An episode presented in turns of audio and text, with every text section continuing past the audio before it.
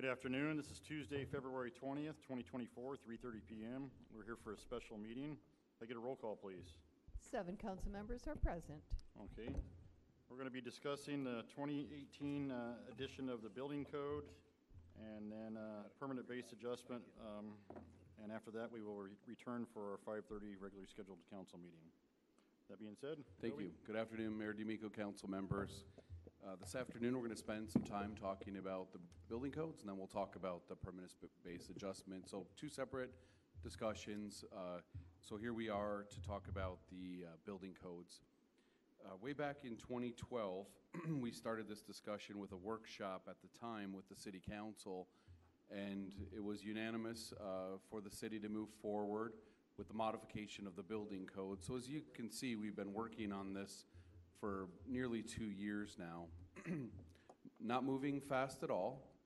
In fact, moving very slowly on something that a number of commercial, uh, general contractors uh, in the industry have asked the city, why are we still on the 06s?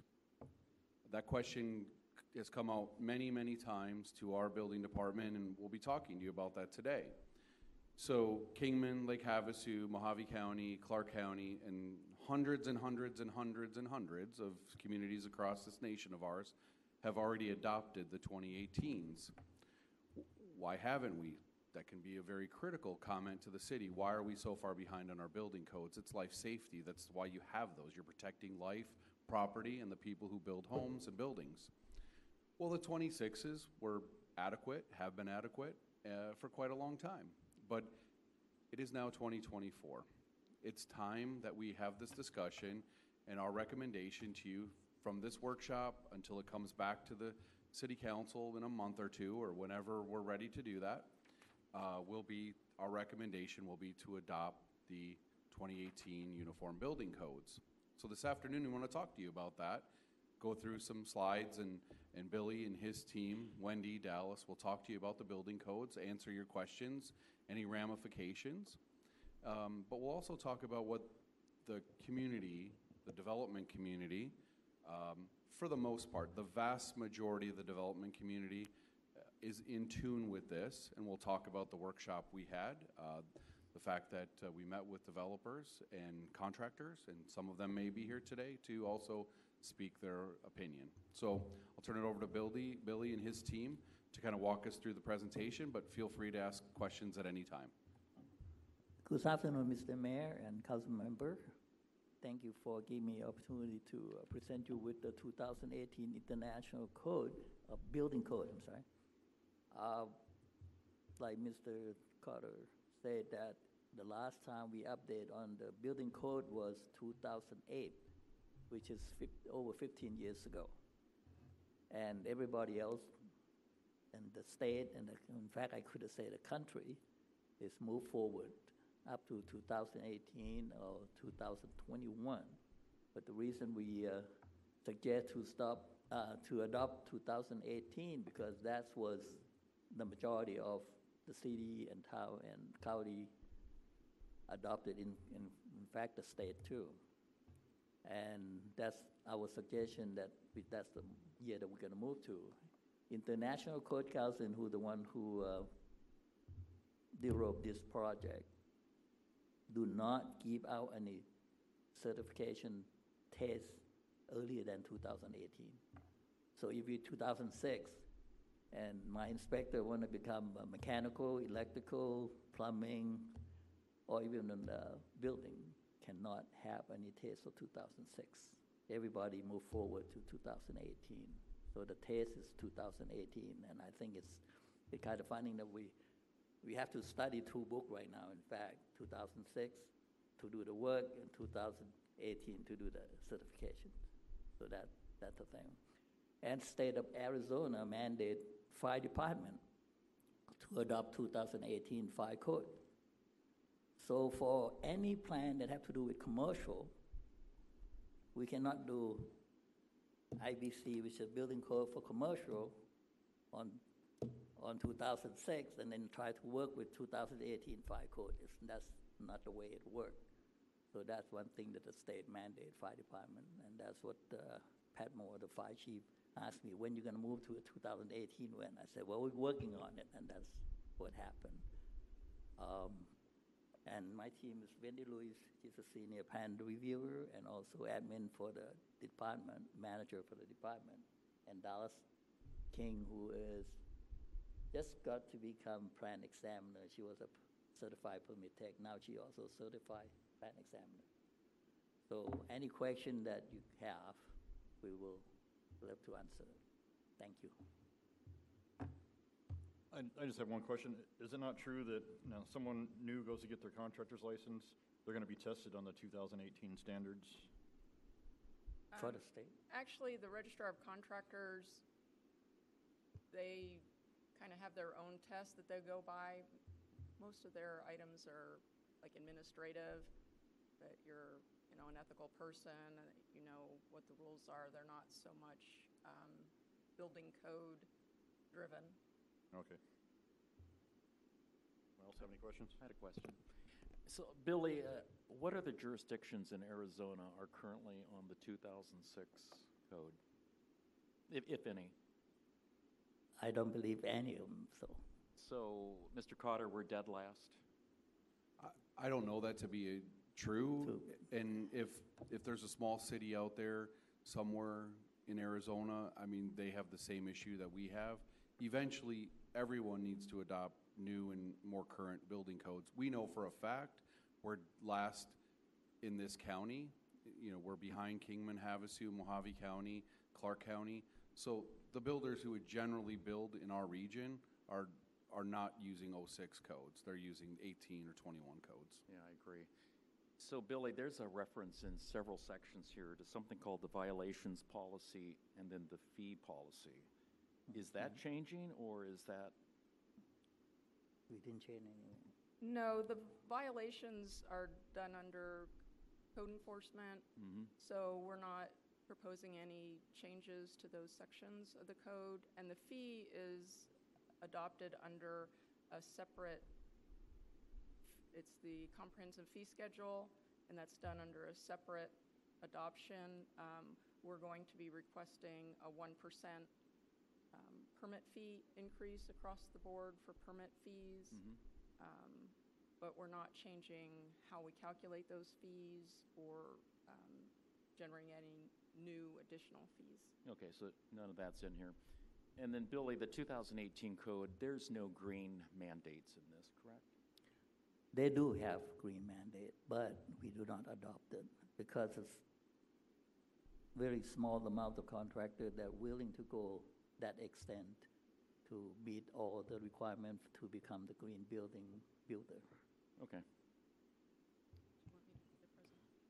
Yeah, sure, go ahead. Just a quick question, Billy. Uh, Yes. Is the 2018, is that the latest edition, or is there, because that's like six years almost already, is there anything newer, or or we? No, that's not the latest, but most jurisdiction will not adopt the brand-new one because there are a lot of work a few years first. So it, that after the 18 is 2021, and now 2024, that's the next edition coming out.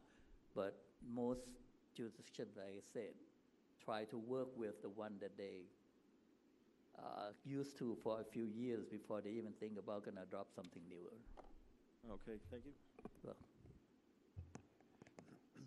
I looked at this uh, particular code, and I looked at the one used in building our house about six years ago, and I do prefer this one. And of course, with most of the cities around us following the 2018, to keep things uniform and to make sure that when bidding goes out for certain things and you're putting out a solicitation, you have uh, builders uh, throughout the area, of, let's say, the western part of uh, Arizona, uh, as long as they're working to 2018, why would you want to bring them back to work at a 2000, 2008 or 2006, whatever? Good question. That's like, uh, like I said, everybody else move forward, so it's time for us to do so. Yeah, I'm definitely for this one. Thank you much. Thank you. Anyone else? Uh, Mr. Mayor, Billy, this may be for you or it may be for uh, Toby, but uh, there was some kind of a meeting held with our contractors. Are we going to hear more about that um, in your presentation? Or, or would you like to tell me about it now? We have the pre, uh, meeting. Yeah, it's part, I guess we're not going to do the presentation, but um, we had two meetings with contractors. One was on November 1st of 2023. Um, We had sent out invitations based on our business license software for everyone that was um, in the immediate area, Kingman, Havasu, um, Mohave County, Fort Mohave, Bullhead City. Um, We had 40 um, RSVPs, and 25 of the contractors actually attended the meeting. Um, We had a second meeting that was focused mainly for our pool builders and block wall fence builders.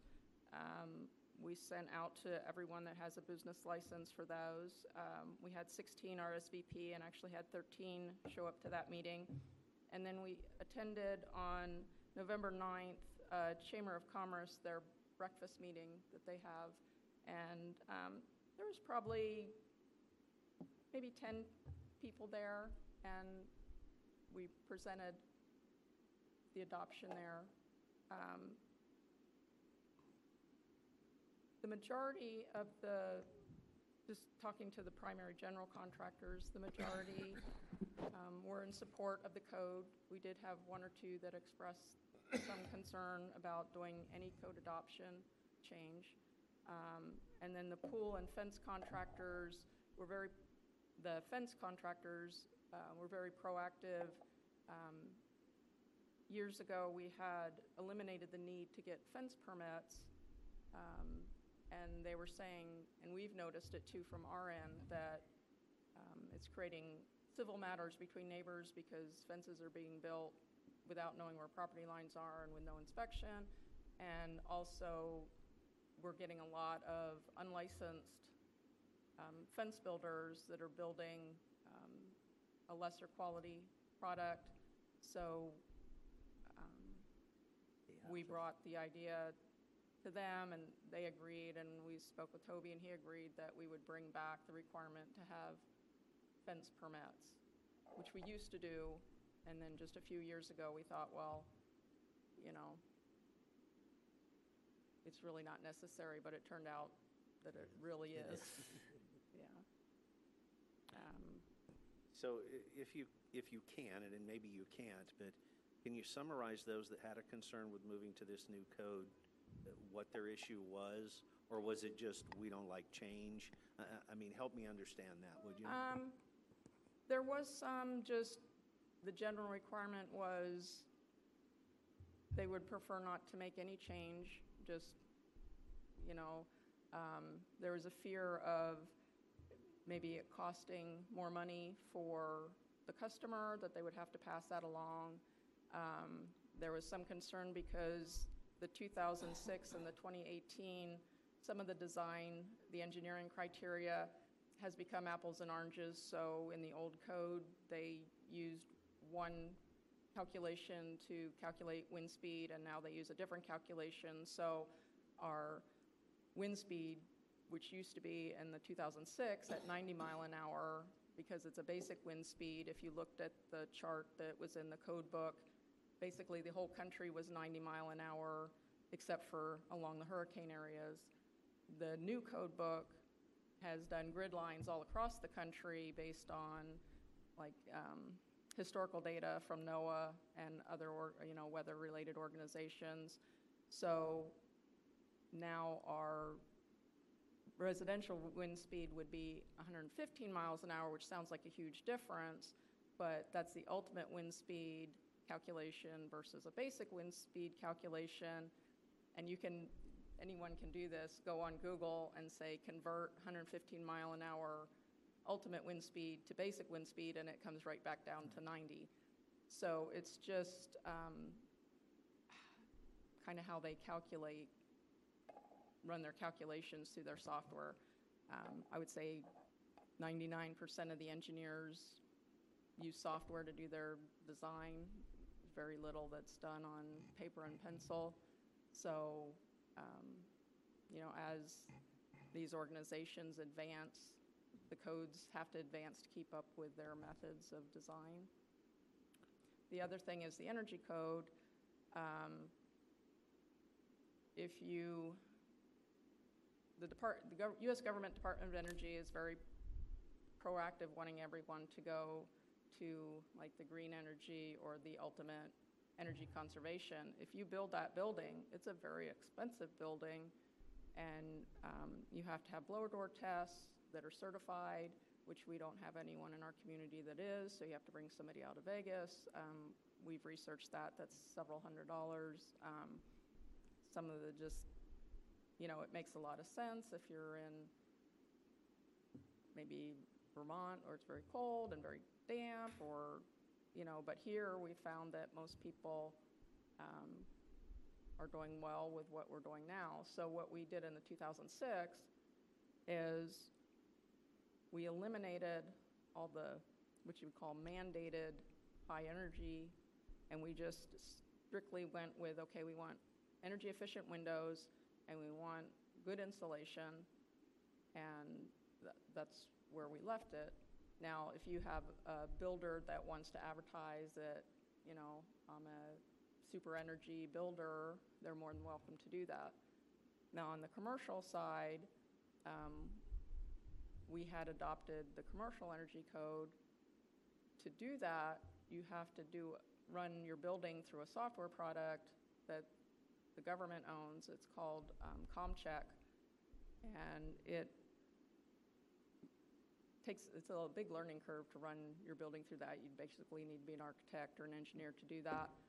Um, we had a group of community people that owned the bigger malls, the strip malls, um, Colorado Place, Fred Leeds buildings, and said, hey, this is costing us so much money to replace a light fixture. You know, you have to have all these extra special things. So the council at that time eliminated the entire energy code for all commercial construction. And we found that your big builders like Home Depot, um, Lowe's, Walmart, um, Ulta, all the big ones that have come in, they're self-regulating. They want an energy efficient building, they have their architect design it that way, they submit the ComCheck documents with it. Um, But the little guy that owns the little 500 square foot little business, he doesn't have to do all that. So that's kind of how we moved forward with this code, was the commercial, we don't check anything, and we leave it up to the builder, not the builder, the applicant, the owner, to make sure that their design meets their energy efficiency expectations. And the residential, we stayed with just the um, insulation and the windows. Now, if they want to build a better building, they're more than welcome to do that. If- I don't know if that's Okay, too no, much no, that's- information. That's or- exactly what I was wondering is, is, uh, we talked to our local contractors, what is, and if they're opposed, what was their, you know, what was their opposition? And, and from what I'm getting from you is, their opposition was change.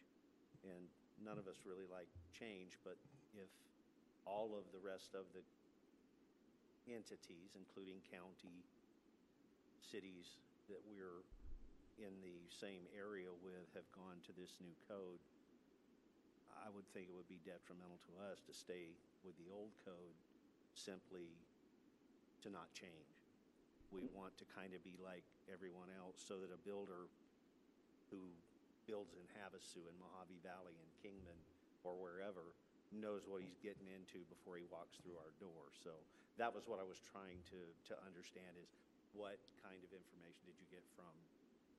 And that Right. was very helpful, thank you. And the new code does add some gimmies too that are, are nice, like right now for your shear walls, um, doesn't really affect RV garages because they have to design and engineer anyway, but say you want a boat deep garage and you want to be over 35 feet deep, then you have to have these little interior wing walls. I don't know if you've seen houses out in the community that you're like, why, that's stupid, why they put that little wall there? They're going to back into it with their boat trailer. Well, you can't go more than 35 feet without some wall support. In the new code, you can go up to 60 feet without an interior wing wall. There's also um, new designs for residential um, decks and balconies to address, I don't know if you've heard on the news, you know, um, failures where people have um, passed away from their sun decks and their decks falling down. So it gives a prescriptive design to build a, a better deck, and um, it allows different things. So there's good things, and um, I think our biggest pushback was, well, if we just stay with the 2006, somebody can always build a better house. But we just think that for consistency with what the other communities are doing, because Lake Havasu, City of Kingman, Mohave County, um, Clark County are all under the 2018 code. So we would like to be consistent with them and all of our bigger commercial entities that are coming in. Um, They can't even draw their plans to the 2006 because they have to update to the 2018 for the fire code anyway. So for several years now, we've allowed the commercial contractors to use the 2012 code because that's what the fire department was on. So now we would allow them to use the 2018, and we have, because we've already had some buildings that have come in. So we're kind of forced to let people build that doesn't match our adopted code because it's just, they can't do anything else. And Vice Mayor, if I could add on to what you said, I mean, you're absolutely correct. It's, it's that issue plus the fact that what Billy described, we have a staff who's very busy with a whole bunch of new homes coming in, you know, one or two a day, commercial buildings, new garages, additions, all these things that we're dealing with. And the vast majority of them want to build to the 2018 or higher standards. I mean, so why do we have to consistently have our staff trained on all of these codes and then go back to the 06s and find where that little, uh, you know, requirement uh, can be found versus being all on one book, being consistent with those that are building, not just in Havasu, but just outside the city limits in the county? Why would we want to have this big swing? Well, only because a few contractors are saying, we don't want to change. I mean, that's the reality, and it's the, it's kind of harsh talk here, but we've, we've accepted that, and we've been very generous. This is a pro-business community, pro-builder, pro-contractor, and we've given them literally since the 06s, 2024 now, we've given them all this time. So it's not us being anti-business, anti-contractor, anti-developer by adopting new codes. We've been so generous to our building community, but that time has come to an end, in my opinion. We've, we've given them all we can give, and now it's starting to impact our staff when the vast, vast majority of people coming in are not designing to the 06s. They're just not anymore. That's not the reality. And if someone tells you it is, come in and look at all of our plans. The hospital didn't submit to the 06s. Kale Ranch didn't submit to the 06s. Church's Chicken isn't going to submit to the 06s. Chipotle won't. Anything built down by Target won't. It's just, it's not happening anymore. What about Trader Joe's? Trader Joe's will build to the 2018 or higher. Just checking. You got it. Thank you, Tony. Yeah. And, and I realize there are a few people who came to the meeting and wanted us not to change. That was said back in 2012 when we started this. It's been put in writing, it's been put on Facebook, it's been said at contractors' meetings. And the reality is, we have to do our job and tell you the facts, right? Tell you what's happening, not just our own personal opinions, but the fact is, what Billy, Wendy, and Dallas are seeing are plans every day submitted to the 2018 codes. And so they're becoming experts, but they also have to remain experts on the 06s. And then we have to start asking ourselves, why are we still doing that? It, it's, it's been too long. Thank you. Any other questions? All right, are we going to do a presentation, then we'll go to the audience? Yeah, I think Billy, Wendy, I mean, we had the presentation, Mackenzie did bring it up. If you want to fly through it, or it's up to you, Billy. No, we don't have to. I think we covered, you know, we were just kind of going to explain the International Code Council versus. Could you just do that real quick, Wendy? Let's just walk right through it quickly. Oh, okay. For the public's information as well, for people who may not exactly know what we're talking about. Let's just give the brief presentation. Sure. So, um, I was going to introduce myself. My name is Wendy Lewis. I'm the Senior Plan Review Administrative Manager for the Development Services. I will be here 30 years in May. Um, Billy Chunium is our Development Services Director and our building official. Um, The department includes building, planning, code enforcement, business licenses, water rental and safety, short-term rental um, registration. So we're very, uh, floodplain and economic development, so we're a very busy department. We have, uh, next slide, please. Um, Today, we were going to represent or present uh, the code adoption packet. Um, There's a lot of um, abbreviations that are used, so uh, we just wanted to clarify that. The International Code Council is the nationally and some internationally recognized um, code adoption organization. Um, It's not a mandated code. We have, um, when I came to work here, it was the Uniform Building Code, and then you had a Southern Building Code and a Northern Building Code. So we changed that. Um, I'm sure you all know Johnny Lawera. He's our Planning and Code Enforcement Manager. He's a certified floodplain manager, and that's with the Association of State Floodplain Managers. So that's administering the FEMA floodplain um, process. Um, Then there's also, and it's not on this, it's the NFPA, which is the National Fire Protection Association. They write all the fire codes, but they also, ICC, the International Code Council, does not write an electrical code. That's always been by the NFPA, and it's known throughout the community as the NEC, the National Electric Code. And they always run a year, all these codes update every three years, but the NEC, because it's a different organization, they'll say, their current code is, say, the 2017, and the I, I codes are 2018. That's why there's a year difference between the electrical code and everything else, because it's a different organization that writes that code. Um, Next slide, please. So um, that again talks about every three years, the codes are revised or updated, and that's to allow for new materials, new technologies, products, and uh, correct issues that have been problematic or found a danger in the past. So sometimes if you have a big um, event, it could be a hurricane, it could be a fire, um, that's how codes get changed. The other way codes get changed is companies develop new products, and they'll bring their products to like UL or ERS um, that are national testing agencies. They'll get those products approved, and then they'll take them to the code and say, okay, instead of doing this, then you can have this alternate product. So they have to kind of add those alternatives into the code to give you some options as they're developed. Um, Next slide, please. So um, in July of 20 2008, the city adopted the 2006 code edition of the International Code Council construction codes with the 2005 National Electric Code. And so we've been using that code successfully for 15 years.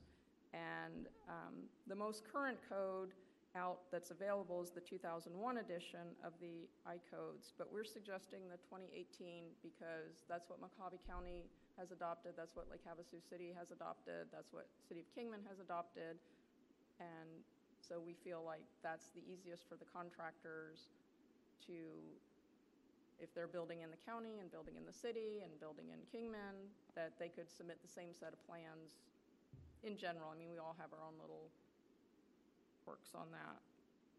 So, uh, next slide, please. And then the Arizona Office of the State Fire Marshal, they have a state fire code. Arizona, Arizona, some states like Utah will have a state building code. They take the I codes, they tweak them. California does the same thing, and they come up with their own code. Arizona doesn't do that. We're kind of like a home rule state, but the fire code, every fireman is under, fire department is under the same code, and right now it's the 2018 um, fire code. So this would also bring us in line with that, would, would solve a lot of problems for us. Uh, Next slide, please. Um, Architects, engineers, other design professionals, they prefer to use the most current codes, mainly to protect themselves, um, and then also so they can use new materials. So currently, almost all the commercial projects that would require an engineer or an architect to design, they're asking to use the 2018. And so that should make it easier for the local design professionals to be consistent with the surrounding jurisdictions. Uh, Next slide, please. Okay, so to implement this change, what we did is we reviewed the codes, and it took quite a bit, because as you can see, I don't know if you can see behind here, we got, it's a lot of books. It's, you know, it's, you know, it was a lot to read, so that, it did take us a bit of time. Um, We made our code adoption presentations to the local contractors, and um, generally, they were all supportive. We just had a few that voiced concerns, and we've already kind of discussed those items. And then um, staff did make a few revisions to clarify some things, because some people had questions that, you know, they just wanted it in black and white. So we addressed those items, and then we'll adopt the final adoption to council at a future meeting. Next slide, please. And then, once adopted, um, our current plan would be to have the code become effective on July 1st of 2024. Um, Any permit that's already issued under the 2006 code um, or is in plan review, they would have a year to finish that project. Um, If they have an ongoing project that's going to take more than a year to build, say they have a huge custom home, as long as they're showing active progress, we would never say, oh, okay, well, now you have to start over and get your plans redrawn. Um, If they let their permit expire for more than a year, then we would consider it abandoned, which we would anyway.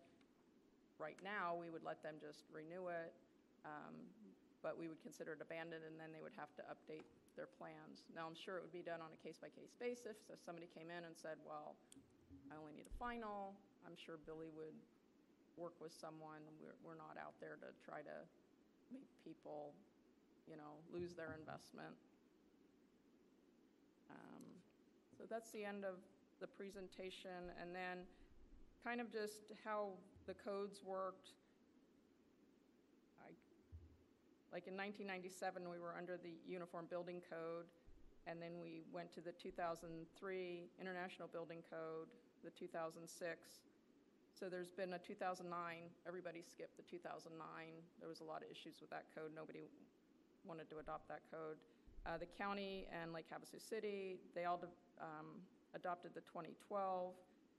We let our commercial builders use the 2012 because, again, the same thing, the fire department adopted the 2012. Um, Everyone skipped the 2015 and went to the 2018 code, and that's what we'd like to do. The 2021 is active, and the 2024 hasn't been uh, officially um, put out in publication yet. So we would probably adopt this 2018 and maybe then plan to go like every other code cycle instead of every code cycle, just because, you know, it's a lot of investment of time and money and just the books in general. So if, did you have any additional questions that we could maybe go through the, I think we're, uh, the packet? Just, just one more quick question for Billy. You mentioned that um, people that are taking a test now for some types of certification have to, uh, have to take the test based on the 18 code? Yes, sir. So if they're, if they're having to use the 06 code, there's probably a chance for something bad to happen there, right? Right. Uh, I believe that International Code Council just abandoned 2006 for now. Okay, Let's thank say you. that, yeah. Mr. Mayor, I got one question. Uh, You mentioned that if somebody started construction under the 2006 code, they had one year. Now, due to a shortage of materials or unable to get materials for the completion of the job, would they be able to get a waiver to extend that year? Yes, sir. As long as they continue their work, every time they call for inspection, we extend the permit six months. Thank you very much, sir, appreciate it. Mr. Mayor, one more question.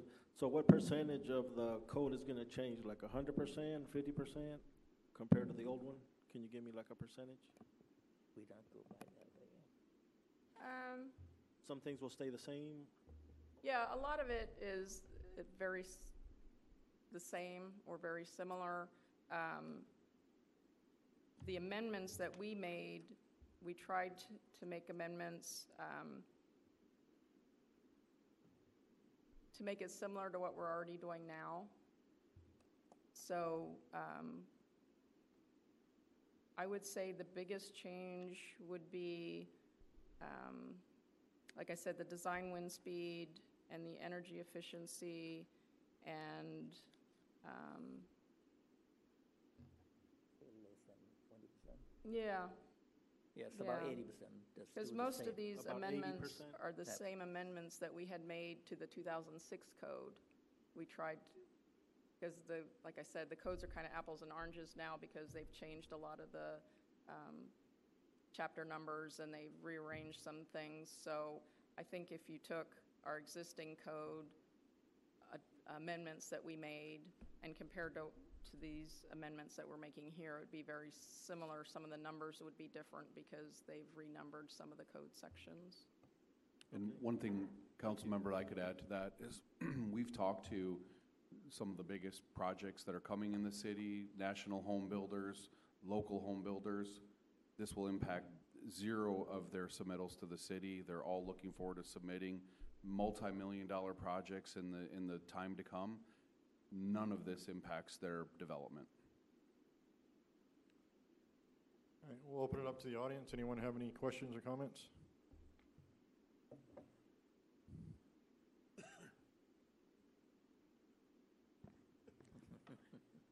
Uh, Good afternoon, Mayor, uh, council members. My my name is Mehdi Azarmi. Uh, I've been a builder for 44 years and 34 years in this area. Uh, We built over, uh, according to my office manager, over 1,060 homes in this area, tri-state, tri-city area. And uh, as you know, I am in the county most of the time, building my subdivision is in the county. And uh, in the county, uh, they do things a little bit different. Uh, they- We do have a code advisory board, which is consist of engineers and architects and uh, stakeholders that, you know, they review that. So I was uh, honored to be the chairman of that code advisory board uh, on several different code adoptions, including the 2018, uh, you know, uh, IRC and uh, general uh, code. And again, what we did is that, you know, we, the way that I assigned it, this book that you see this many pages, and it's kind of scary, but it is not, we subdivided into several different subsections, and we had self-study. Just review it and then find out what are the uh, sharp corners. Because again, uh, for your information, uh, this code is one size fit all, and it doesn't make sense.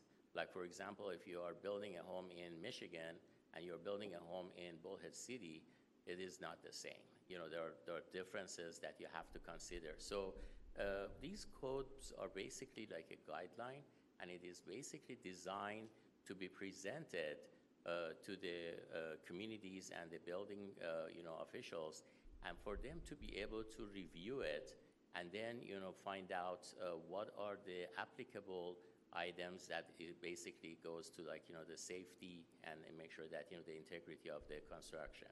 And for that reason, uh, it took us about good, good, you know, four months, you know, to basically go chapter by chapter, section by section. And we had a lot of notes that was not applicable in our area or uh, from the feasibility portion of it, it was not applicable. I can give you an example that in the code was saying that you have to put a lock on your uh, exterior air conditioning unit so the kids cannot get high on it. I mean, that's something that, you know, was in our opinion, that was stupid to be able to do that because that is not something that, you know, there are a lot of other ways that, you know, they can hurt themselves. So why should you go out of your way to do that? So just uh, elaborating on that, uh, we went through the whole thing. We had a lot of amendments, and those amendments were shared uh, with also the city. And they did the same thing. They went through the amendments, and they took a lot of items that was not really applicable to our area out of the uh, code uh, 2018. So, uh, in my opinion, in code 1000, uh, 2018 is much uh, softer even than the 2012 and 2006. Uh, we had uh, Gilbert uh, Samby, who is the building official in uh, Mohave County, hire or work with a consultant to do a cost analysis between an average home with a 2006 versus 2018, and the cost difference was only $100 on the average. So, I mean, you can see that, you know, uh, there wasn't much of a, you know, hardship to anyone. I mean, if you consider uh, from 2021, we have increased our material costs by, in my opinion, in my uh, project, $60,000. So $100 is, you know, immaterial in that, you know, factor. Uh, the other thing that, you know, uh, we talked about uh, mm, as uh, Toby was mentioning, you know, we yes, we had some contractors that, you know, they showed up in our meetings and they were asking about, well, you know, we don't know what is in it. Well, after we finished the whole project, we asked them, you know, to, you know, join us and find out what it is. And we gave them actually two to three weeks' time to study and find even if there is any item in there that they would be able to, uh, you know, be controversial or would be causing uh, hardship to any uh, end users or, you know, builders or any of that. Uh, there was none. There was nobody, you know, in there to, that they were able to actually uh, come out and say that there was a problem with that. So in my opinion, in my opinion, City of Bullhead City should have done this many years ago. Not now, but you know now is better than ever. Uh, it is not a, you know uh, creating any problem for any builders. I build a lot of homes, and I've been building with 2018, and I can assure you that you know it is not going to be any issues for any end users nor uh, for any of the contractors that are building under this code. So uh, I don't know if you have any specific question because I know I had a little time. Uh, Yeah, actually, the timer, we ran a problem with the timer. We, what time, you actually went over on time, but, um, so if that's all, we appreciate your comments. And anybody have any questions for Eddie? All right, Thank you, sir. My pleasure. Thanks, Eddie. Anyone else from the audience? Okay. Toby? Thank you very much. So our next item uh, that we'll be talking about, and before I go on, as, as was mentioned by Wendy and Billy, so you'll see that item come back at a future meeting. We're thinking the next meeting or two. And then implementation wouldn't be until July with, again, a very um, generous offering for any new projects. So you'll see that in the near future. So Travis is going to present on our permanent base adjustment, our AEL. Travis? Thank you, Toby. Uh, Good evening, uh, Mayor, Council. Uh, Can can we get the slide pulled up? Thank you, thank you. Uh, The item before you tonight is permanent base adjustment. And to put it in the simplest terms, a permanent base adjustment is an adjustment to the, um, the city's spending limit that's set by the state.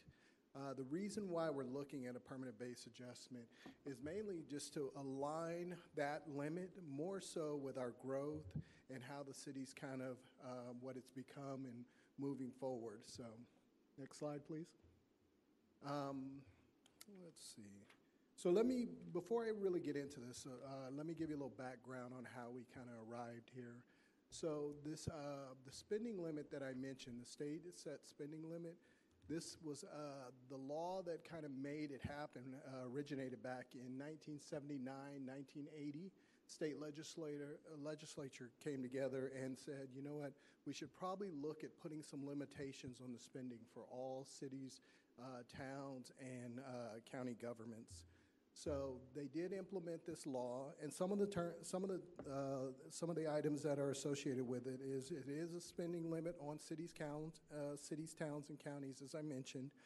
Um, but that limit, it's set. It was set at that time. So 1980, that limit was set, and then it adjusts each year a little bit for inflation and also population growth. Um, I should also mention that this limit can only be adjusted permanently to a different level by going to the voters. So that's an aspect of what we're talking about tonight is getting uh, permission to move this forward and let the voters determine if this should be if the spending limit should be adjusted. Um, another important item to mention is now Robert, uh, our finance director, he's worked really hard to make sure we don't exceed that spending limit.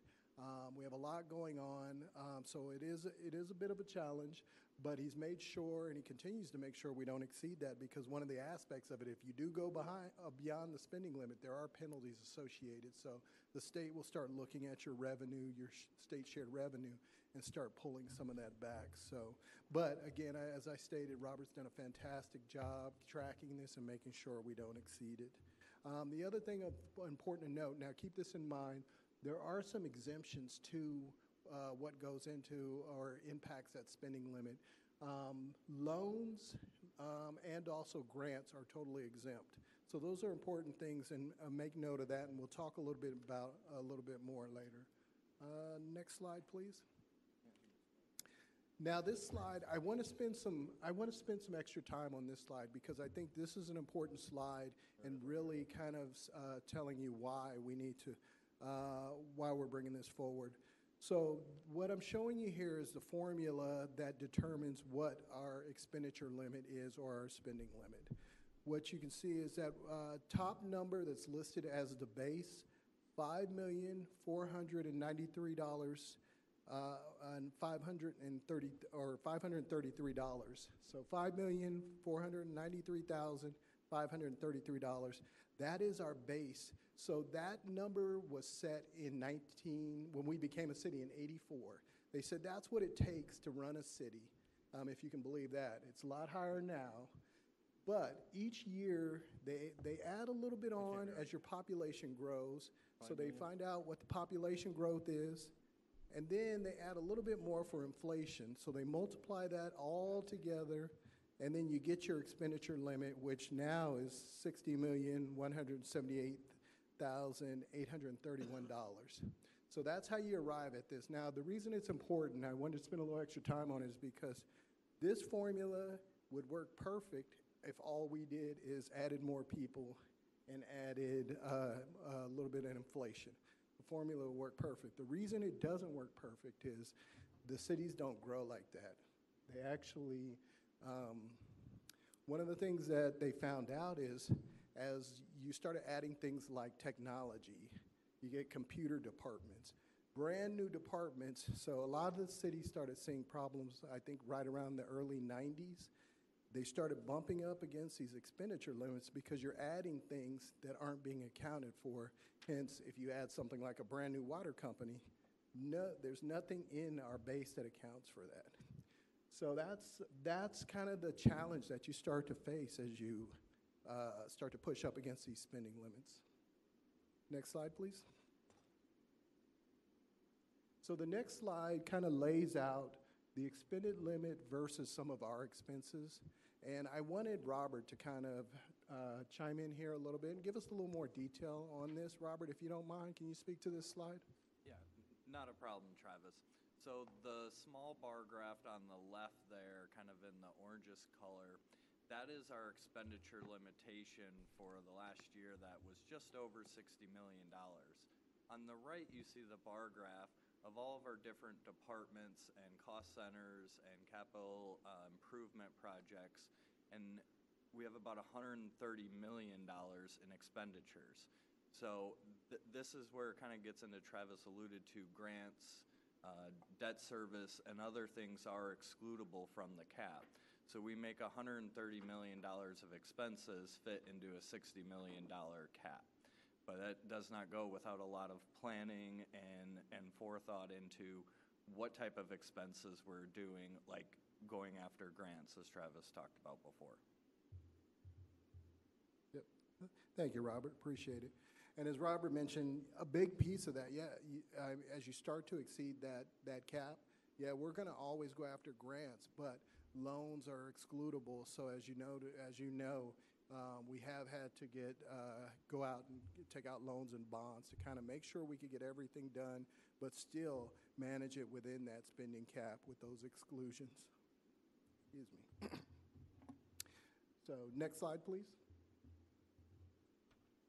Um, so what are we going to do? What are the options? What are the solutions? How do we move forward? So of course, in the short term, we're going to continue to go after grants. We'll always do that. The challenge with grants is the timing can, uh, sometimes, you know, it may not align with our budget cycles.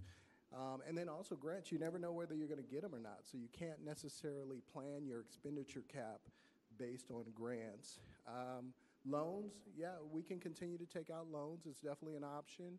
Um, we've done it in the past, but the challenge is always you got to pay the interest rate on a loan. Now, we were very uh, successful in this previous time we went out and got a loan to make sure we're under the cap. We kind of managed that in a way where we invested it in uh, treasury notes to kind of offset some of those borrowing costs.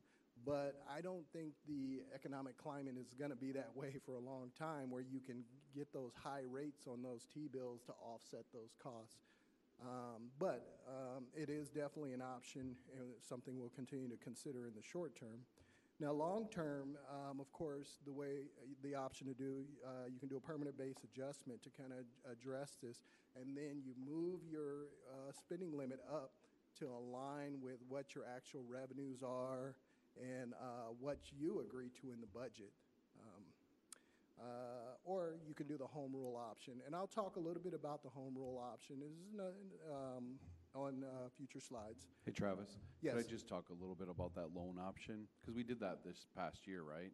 So, you know, when you're talking to your constituents about this issue, permanent based adjust and ex- expenditure limitations, sounds very bureaucratic and boring, and most people are going to be like, why are we even talking about this?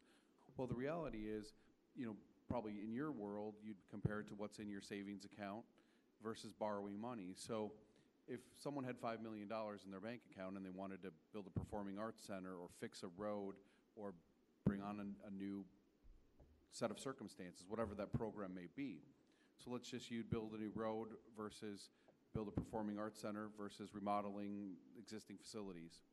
So you could take five million out of your savings account, or you can go borrow when you have the five million dollars in your savings. So you'll pay an extra two, three, four, five hundred thousand dollars in interest. That's what we're currently doing. And we can do that forever. And that's what some bigger cities have decided it's cost of doing business. If the voters don't want to approve the city spending the money out of its savings account, well, then the cost of doing business, because you may elect to build a new performing arts center, you may elect to build a new road, and then you can decide to borrow that money. So it's not the best prudent fiscal management, right? When we're basically paying maybe hundreds of thousands or millions of dollars in interest on a project that we could simply take the money out of our savings account. So we can't, can't do it. And we won't be able to do it next year. And we see this problem moving forward in perpetuity. The city is growing. We've grown our general fund reserve to the highest it's ever been in the city's history, some $40 million, and growing. You'll see in the audit later tonight that we added another $2.5 million to our reserves. And so for you as council members, you might say to Robert, well, let's budget for that. Let's get that done.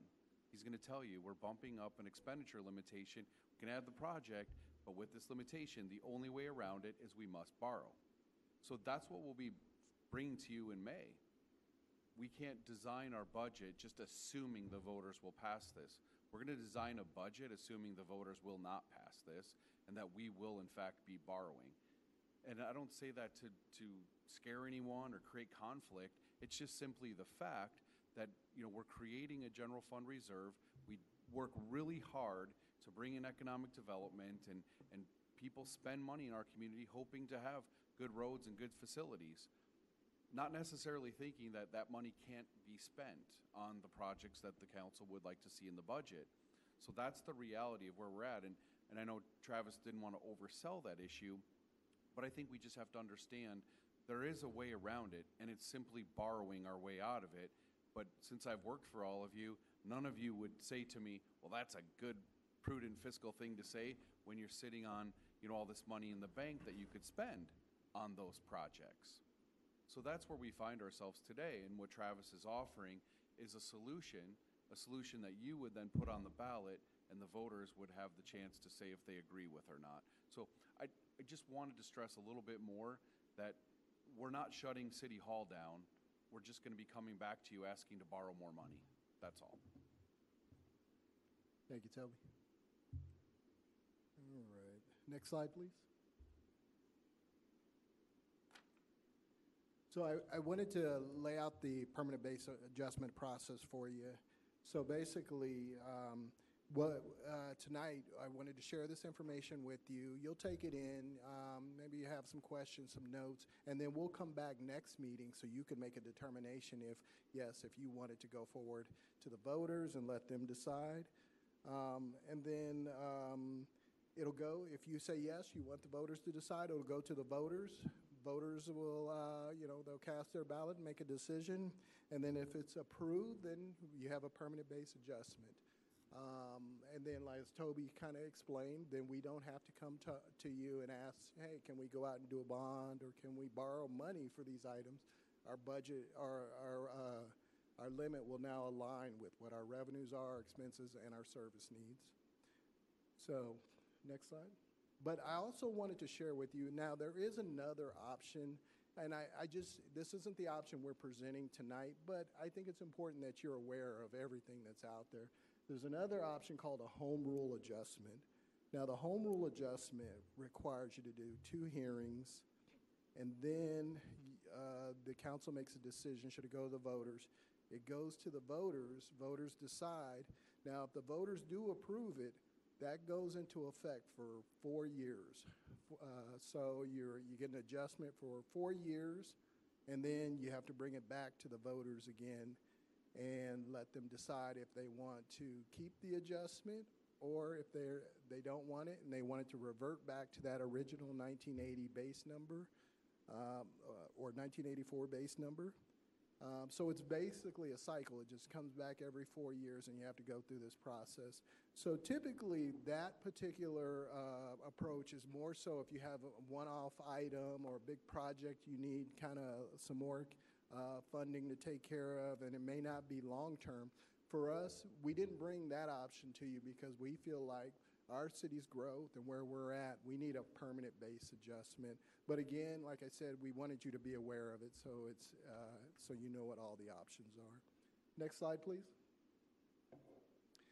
Um, I wanted to share this with you. You probably can't see this too well on the screen, but you can see it on your handout, your printouts. Um, this is just all the cities. It's a list of all the cities that have done permanent base adjustments, home rules, or they haven't done anything at all since 1980. Um, of all the cities, there's 91 cities on this list. Uh, 40 have done the home rule. 43 have done the permanent base adjustment, and there's still there's eight cities remaining who haven't done anything. They're still on their original uh, their original base uh, figure from 1980. So, uh, and the other thing of note, most of the cities are doing the permanent base adjustment, and I just heard from the League of Cities and Towns that they have some home rule cities that are looking at going to the permanent base adjustment. So not many cities left that haven't done an adjustment. Uh, most of them are smaller and just don't have much development at this time. Um, but we are one of the remaining eight in that bunch. Next slide, please. Okay, so here is the proposed limit. Um, as we showed you before, our current limit is at uh, sixty million one hundred and seventy-eight thousand eight hundred and thirty-one dollars. So what we're proposing, and the way this works is you actually propose, you propose an adjustment to the permanent to the base. So that base number, you ask them to change that, and then it goes to this calculated this formula. So as we mentioned before, our base is that five million number we said, okay, we'd like to add, put a $10 million on top of that, and then it goes to that calculation, and then at, at the bottom right there, you see what the new adjusted number would be. Um, so Robert did some calculations and looked at this to kind of see what made the most sense. So he'll speak to that in just a moment. But one of the things I want to note is we actually we looked at Kingman and Lake Havasu, who have both, if you saw on the previous list, both have done adjustments, the permanent base adjustments. Um, I, I, probably, I think it's been about two, three years uh, since they did their adjustments. But both of them are right around that same figure. Um, right around, I think they did about 9 million, uh, 9.5 million to their base. So we're kind of, we're really close to what they did um, and what their, their limits are if we do this adjustment. So Robert, you want to give a little detail on that? Sure. We wanted to look at you know, in the future and kind of project out the expenses that the city's going. And so we, I kind of looked at it a few different ways. We looked at if we take our current expenditure of roughly $75 million of the cap plus what we borrowed for this year, um, and increase about 3% every year, and we'll, in 20 years, we'd be at 136 million. If it's a 5% increase, we'll be at this cap limit in 16 years. One of the things we, we discovered in talking to all, a handful of other cities all throughout the state that have gone through this process is a lot of them, their biggest regret was not putting their limit up high enough and having to go through this process again several years later. So we wanted to make sure we looked at a number that would fit for the city in the long term. Uh, we all know that there's a lot of growth coming to the city and, you know, needing the additional expenditures for roads and utilities and those types of things. We wanted to make sure we gave ourselves enough space uh, with this cap that we wouldn't have to come back to council and to the voters to go through this. Uh, we did look at a couple other numbers of adjusting the base to see where that would put us. Uh, if we only increased it another 5 million, that put the cap at about 114 million. And as you saw, we're, we're spending, you know, we budgeted about 130 million this year. Uh, $7 million increase to the base amount would put it to about 137 million. So we wanted to make sure we gave ourselves enough room for growth that, that we foresee coming over the next handful of years. Thank you, Robert. Appreciate it. Uh, Next slide, please. So just a few quick facts to kind of, um, uh, about the PBA. So really, it's about local control of city budget. Again, that's, that limit is set by the state, um, you know, and they look at things, um, like I said, inflation, they look at the population growth, but they don't really have the ability to look on the ground and see the things that are going on in relation to how our city's developing, how it's growing from different areas and aspects. So it makes more sense to put this in the hands of the city and also you as in the budget process to make a determination on what should, should be spent. Um, I think it's important to note that this isn't a tax increase. Um, it's not a new tax in any way, shape, or form. It's just, again, aligning that limit with what our, our service needs, our capital needs, um, and then again, putting it in, in your hands in the budget process. I think it's also important to note that it's not a mechanism for deficit spending. Sometimes people hear that and they think, oh, you want to spend what you don't have. This isn't about that. It's about spending the revenue that we do have in a responsible way. Um, and then deficit spending, that's not even an option because we're not allowed to do that. We're going to always bring you a balanced budget when we come forward. Next slide, please. Also, there's a, a few safeguards I also wanted to mention. Um, what we're already doing, we'll continue to do regardless whether, you know, you say move this forward or not. Um, we're always going to have the annual budget process. Uh, Robert and the staff do a fantastic job looking at what the city needs and what its ability is to pay for things. So we'll still go through that process where you get to make that determination. Uh, for those large purchases, we still have council reviews for those expenditures. Um, and then as you'll hear more about the annual external audit, uh, we go through that audit process. This is uh, where we're at in relation to our spending and our cap levels is a, is a significant piece of that audit that uh, they look for and make sure we're, we're right where we should be in relation to that. Um, we also have the mandatory reserve balance. So even as Toby mentioned, you know, it, it seems to make more sense to spend the money you have as opposed to taking out loans. We're not spending into that reserve balance. Robert, what do we, we uh, the mandatory is what, uh, is it 15, uh, 15%?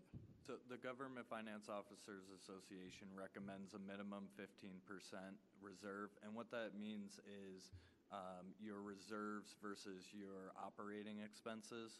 Um, the city, we have it set at 25%, and we're operating around 75%. So we're, we have about three times more the required reserves than is on the higher side of the recommended amount. Yeah, so even if you raise that level, uh, you authorize us to move forward, we're still going to continue with that policy going above and beyond the standard to make sure that the, rever- the reserve balance is what it should be. Um, And then again, Robert does a great job with doing thorough financial reviews to make sure he's tr- uh, tracking what our spending is and then also projecting and looking for what's going to be down the road to make sure we have uh, suffi- sufficient revenue to cover everything. All right, next slide, please.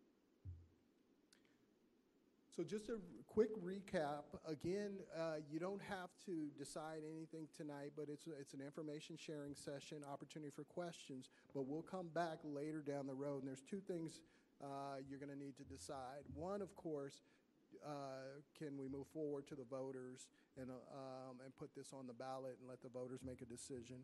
Um, The second item is the when.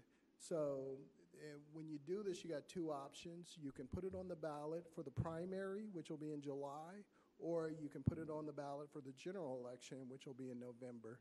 Um, so you'll you'll be you'll you'll determine that now. A couple things that come to mind um, with the primary. Uh, we have a history of in our local s- uh, session. We usually there's no runoffs usually, so a lot of times our voting is wrapped up at, would be wrapped up at the primary. There's no guarantee for that, but it could be. So what you're talking about is if you take it to the general, you possibly could be paying for another election or an, another voting process that might not be necessary to pay for. Um, now, there's the other side of that coin where some people think more people come out to the general, uh, so you might have more voters, more opportunity for people to express their opinion. So it really is kind of up to you to determine that. Um, we were proposing the primary surely because of the, the potential cost savings, but um, that's one of the items that you all will decide at the next, uh, next meeting. Uh, Next slide, please. And uh, last slide, I just wanted to give you a quick uh, summary of next steps if you, if you ask us to move this forward. So we'll, if you, you do say that, we'll submit a proposition to the state, um, and then we'll begin the community education and outreach. We need to submit an analysis to the audit, Auditor General, and that's really for them to look at our uh, figures and make sure everything is accurate and makes sense to what we're proposing. Um, and then we need to submit a public pamphlet to the Auditor General, and that the auditor will look that over and make sure everything is, uh, is um, as it should be and meets all the requirements. And then Sue will have to have early ballots available on this. And then next, we'll distribute public, the publicity pamphlets, um, and then we'll hold the election. And the voters will decide. And then if the voters do choose to say, okay, yes, we, we support this, we think um, you should raise that limit, um, and then we notify the Auditor General, and then it moves forward from there. Now, if it does get raised, it, uh, unfortunately, it doesn't happen for this coming budget cycle. The timing is just too close, so it would be fiscal year 25, 26 if it does get approved. So with that being said, next slide, and uh, that is it for the presentation, um, and I stand for any questions. I have any questions, just comments? Uh, When I first got on council, uh, what, 10 years ago? 10 years ago? Yeah, 10 years ago. Uh, I want to say our reserves are around 4 million, if that much, if my memory serves me, which wouldn't have made sense back then. We were just barely scraping by. Now, it make, does it make sense not to do this? Um, We don't need to be taking, paying high, or even low-interest loans, period, uh, when we have the money there. And um, going forward, we'll still stay a conservative uh, council.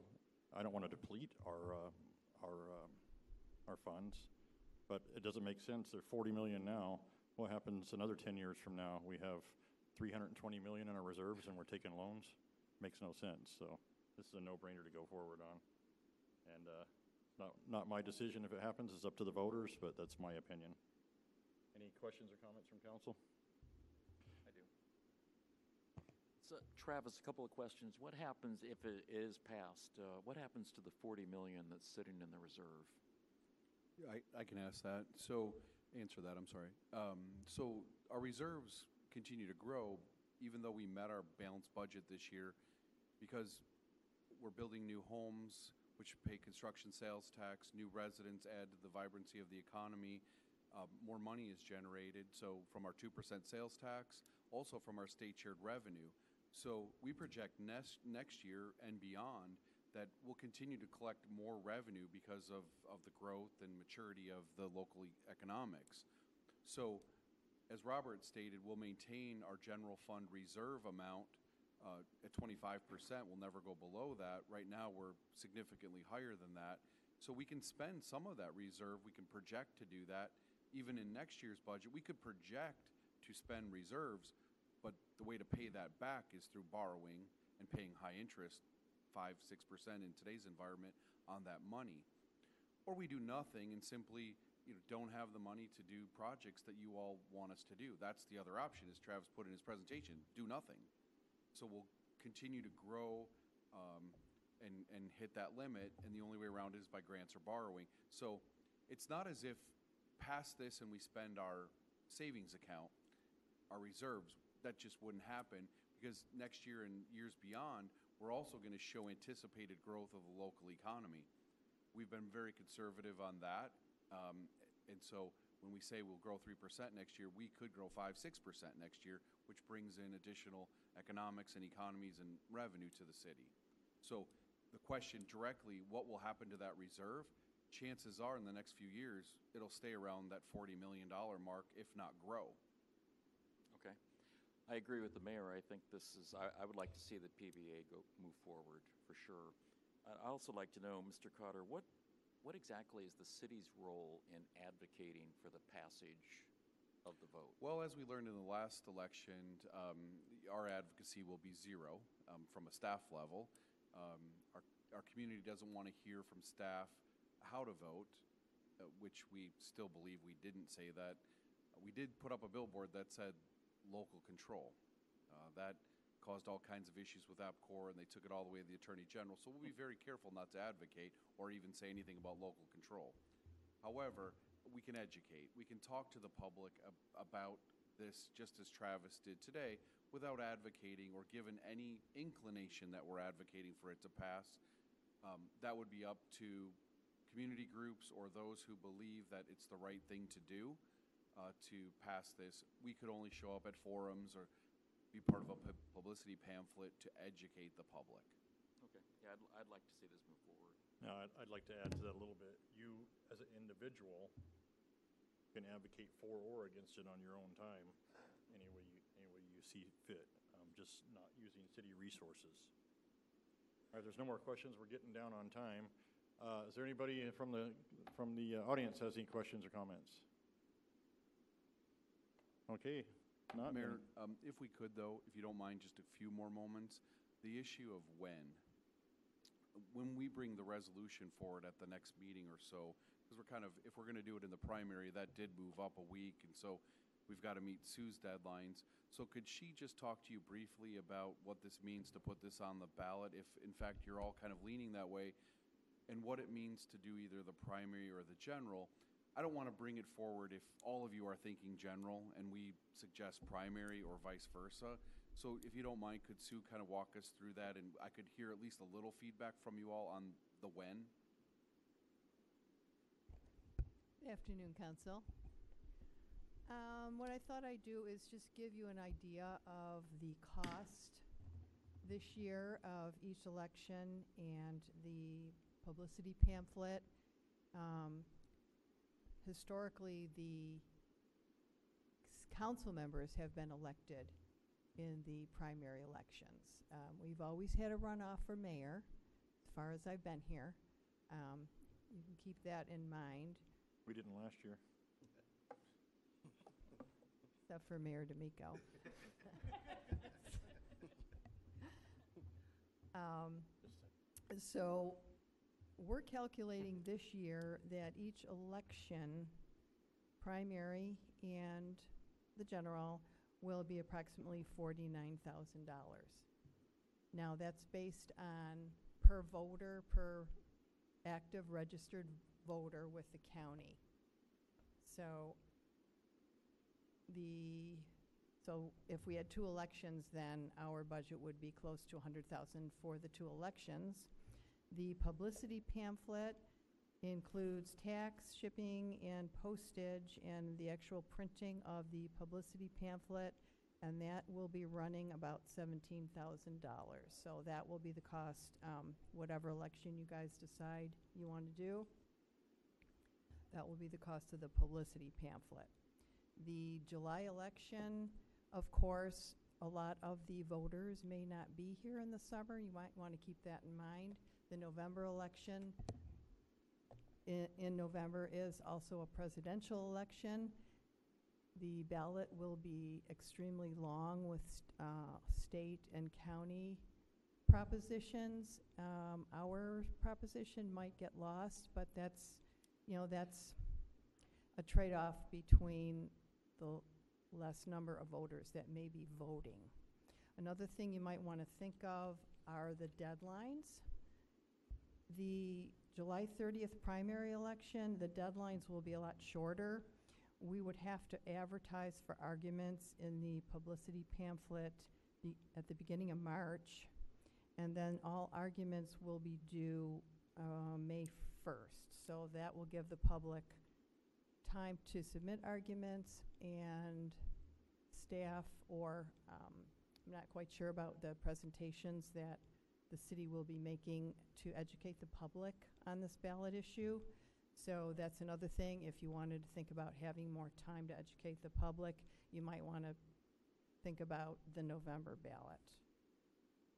And that's probably all that I had to offer to you, but I do have other information in, in case you have additional questions. I guess we could just briefly go down and see where everybody's at. I particularly would like to see it go to the general, more people vote during the general. Uh, you get more input, gives us more time to, to educate the public. That's just mine, and we could just briefly go down the line where you'd like to see it. Well, I'm going to disagree with, you. I, I think the pri, the primary would probably be, say it prime, for this year because it is a general, eh, because it is a presidential election. I agree with Penny. Primary. I'd go with the primary also. I agree with the primary. We don't even need any more. So, so that being said, um, we probably need to come back at the next council meeting on March 5th and bring this item forward.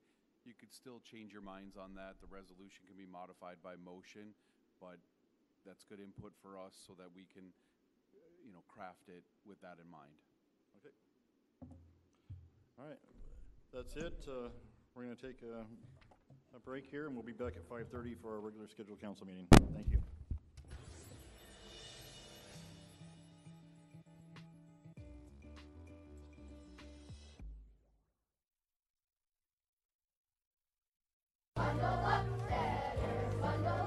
North Mohave kicked off MCC Shines with music from local school children. The annual events on each campus are always a great time for community members and their families. Santa's the big draw for a lot of kids, as well as crafts, cookies, and other snacks. A huge thank you to all the employees and students who helped the communities ring in the holiday season with these great events. Speaking of great events, students and employees were a hit at the Bullhead City Boombox Parade. The annual Christmas season event is always a fun time. This year, the new mobile welding lab made an appearance in the parade, with employees and students dressed up as superheroes to help spread the word about the power of higher education. Keeping with the festive theme, the College Student Psychology Club, called Psyched Out, held two gingerbread house decorating contests. The events were on the Kingman and Bullhead City campuses, and community members, students, and employees put their building skills to the test. The overall winner was very happy. Congratulations to everyone. The Kingman Campus Art Club had a great time hosting its first Zozobra event. It's a tradition where people write down things that are troubling them and then burn them together to have them resolved so they can start fresh for the new year. Construction on the Mojave Village student housing project is moving along nicely at the Bullhead City campus. Workers now have the framework complete with walls going up and they're putting in the windows. This is Northwestern Arizona's first on campus student housing, and it's scheduled to be completed this coming summer, ready for students to move in as they prepare for fall semester. And you may have noticed the College Mohave Minutes newscast has been renamed the Bighorn Blast Newscast. Be sure to head to mohave.edu to see the newscasts and upcoming Bighorn Blast podcasts. As always, stay up to date with college news and events on the college website and social media channels. And of course, if you have a story idea, send it to mcc at mohave.edu and you could see it right here on the next newscast.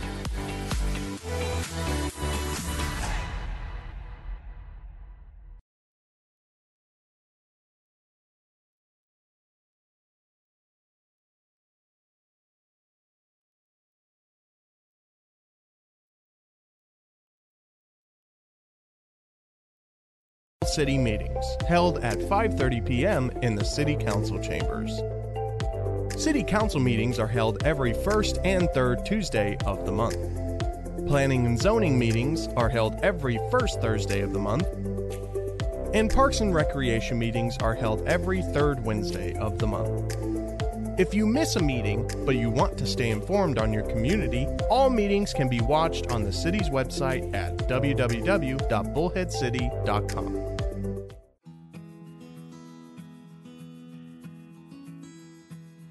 Community Park is the ideal place for year round outdoor activities.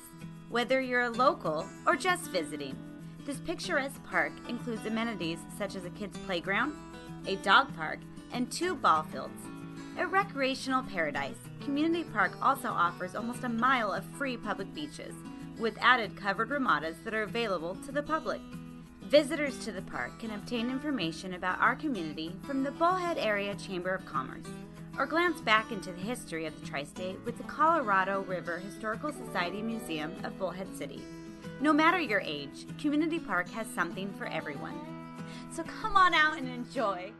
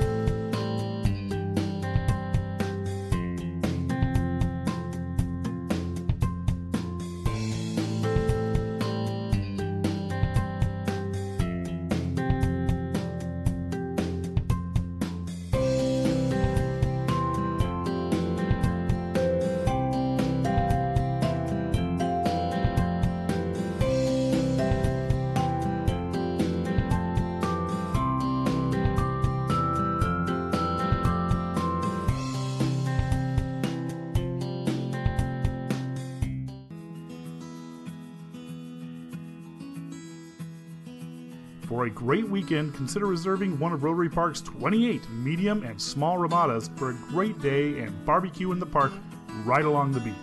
Those looking for a venue to host a large party or gathering should consider one of Rotary's two large ramadas, each equipped with power and water. Rotary Park is located at 2315 Balboa Drive in Bullhead City and is open from 4:30 a.m. to 11 p.m. daily.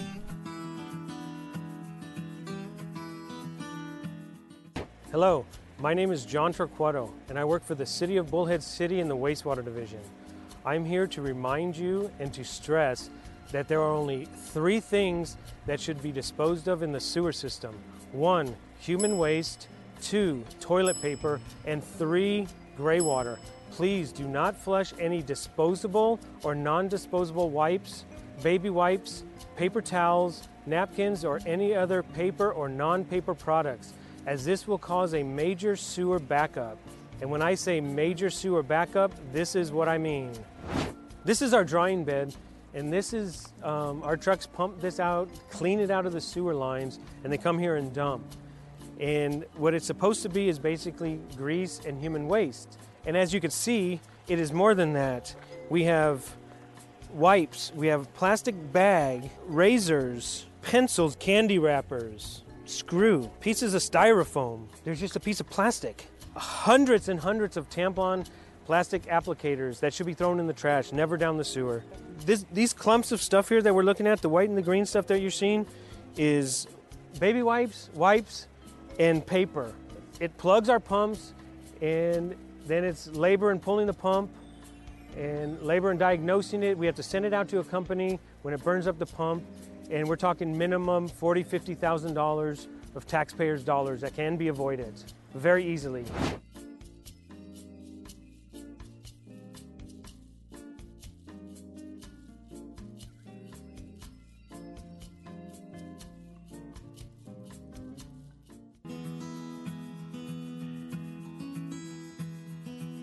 With over 300 acres of space, six softball fields, a baseball field, Firebird football field, eight lighted pickleball courts, a lighted tennis court, lighted basketball courts, a lighted skate park, a nine hole regulation disc golf course, a beach volleyball court, five kilometers of hard surface walking and biking trail, and enough soccer fields to host over 200 teams in one location Rotary Park is Bullhead City's premier outdoor sports destination. Rotary Park is located at 2315 Balboa Drive in Bullhead City and is open from 4:30 a.m. to 11 p.m. daily. City of Bullhead is contracted with Republic Services for the collection, transportation, and disposal of solid waste for the residents and businesses located within the city limits. Remember that blue carts and green carts are now both trash bins as residential recycling is discontinued throughout the city.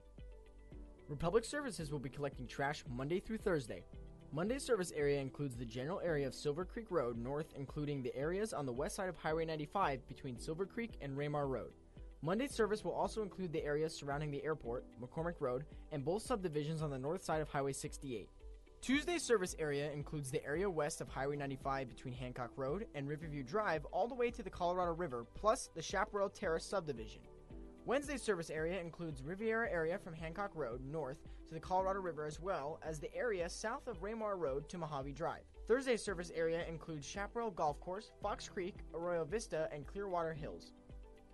Under the current agreement with Republic Services, residents are allowed six bulky item pickups per year. To schedule or learn more about the services, visit the city's website at bullheadcity.com and navigate to the Community tab, then to Trash, Recycling, and Bulky Item Pickups. If you have questions concerning trash and recycling or to schedule a bulky item pickup, please contact Republic Services at 928 758 0000.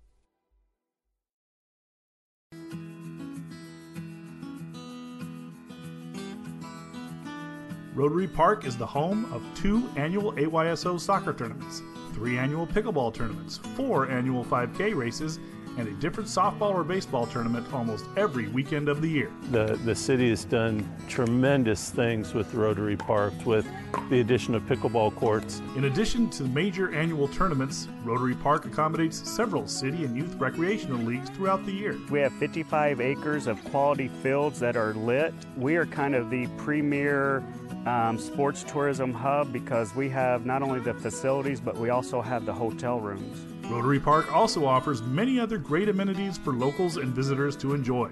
Over one mile of free public beaches at Rotary Park lie right along the Colorado River and are enjoyed year round by swimmers, boaters, fishermen, and more. There's also a motorized and non motorized boat dock, as well as a fishing jetty and fish cleaning station. Rotary Park is located at 2315 Balboa Drive in Bullhead City and is open from 4:30 a.m. to 11 p.m. daily.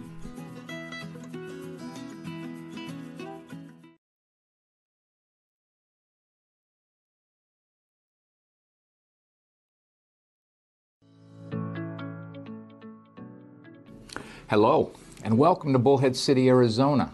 a beautiful community on the Colorado River. I'm Tom Brady, and I'm privileged to serve as the mayor of this rapidly growing city.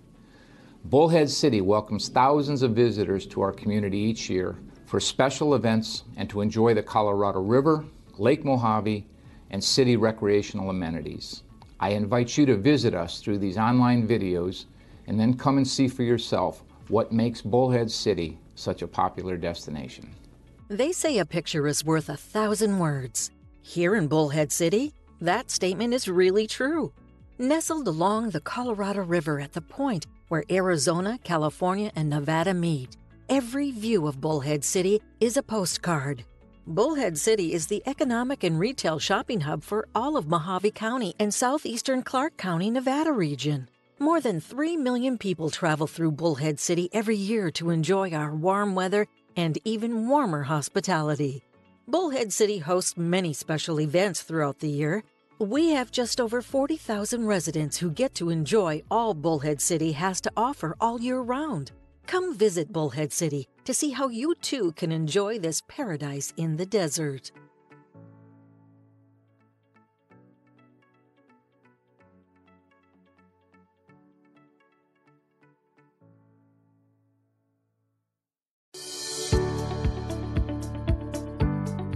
Bullhead City is a rich recreational playground with amenities for the whole family to enjoy. Bullhead City's beauty provides the perfect backdrop for enjoying a day of hiking, off roading, swimming, or just relaxing in one of the many parks in the community. The warm temperatures allow outdoor activities any day of the year. Outdoor lovers can choose between the cool, fast flowing Colorado River or the warm, smooth waters of Lake Mohave for water sports like boating, water skiing, personal watercraft, and sports fishing throughout the year. Special events as the Splash Bash provides locals with extra excitement throughout the year. Many sports tournaments also provide an increase in recreation and in tourism for city residents and visitors.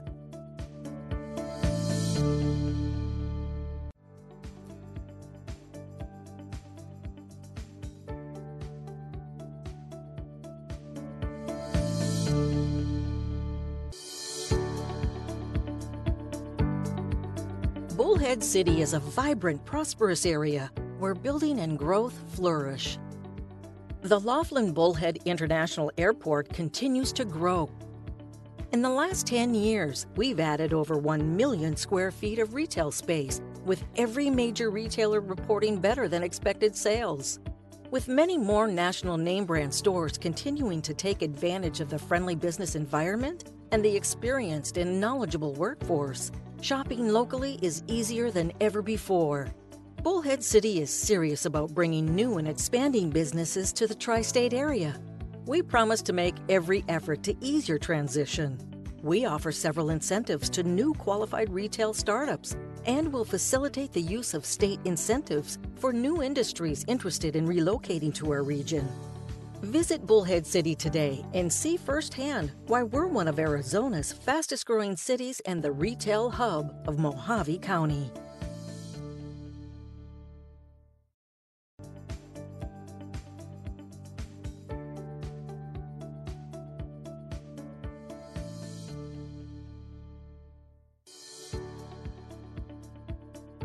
In Bullhead City, we take education seriously. That philosophy is evident by the wide range of learning opportunities we offer, from preschool through college. With low student to teacher ratios within the Bullhead City area, we have several elementary, middle schools, and high schools, as well as charter and private schools offering after school learning programs, technical training and computer labs, sports, and overall academics. Those interested in pursuing an advanced degree have a number of options to choose from. The Bullhead City campus of Mohave Community College is a two year fully accredited public college with four campuses in Mohave County. And Northern Arizona University hosts a distant learning site through Mohave Community College, offering a variety of undergraduate and graduate degree programs. The community supports education and fosters an environment of community engagement. We think you'll agree. Bullhead City is a great place to learn.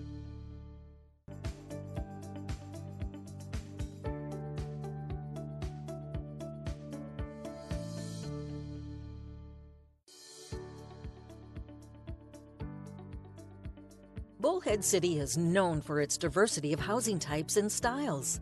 From million dollar homes on the Colorado River to existing site built and manufactured housing and condominium projects, we have housing to suit any personality and budget.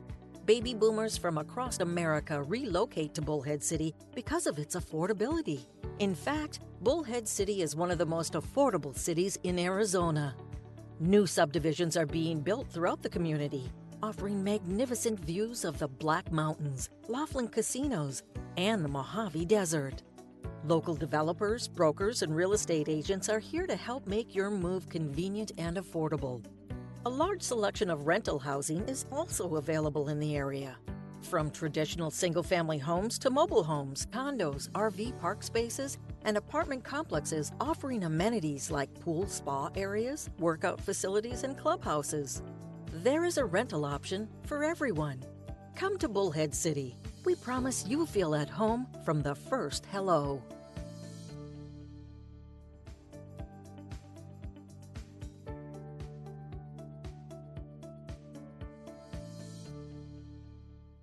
In Bullhead City is like being on vacation all year long with 365 days of warm desert sunshine. We are an outdoor lover's paradise with parks and playgrounds, municipal swimming pool, fields, and many other organized sports facilities. There's a community spirit here that can't be found in larger cities. We treasure our neighbors and treat strangers as friends. We breathe fresh, clean air and enjoy a rush hour free commute. Bullhead City's great personality and abundance of natural resources provide a wealth of opportunities for people of all ages, including a public library, diverse restaurants, several golf courses, health fitness centers, and many first class resorts in our sister city of Laughlin, Nevada. From simple pleasures to nights on the town, there's a lot to like in Bullhead City, Arizona.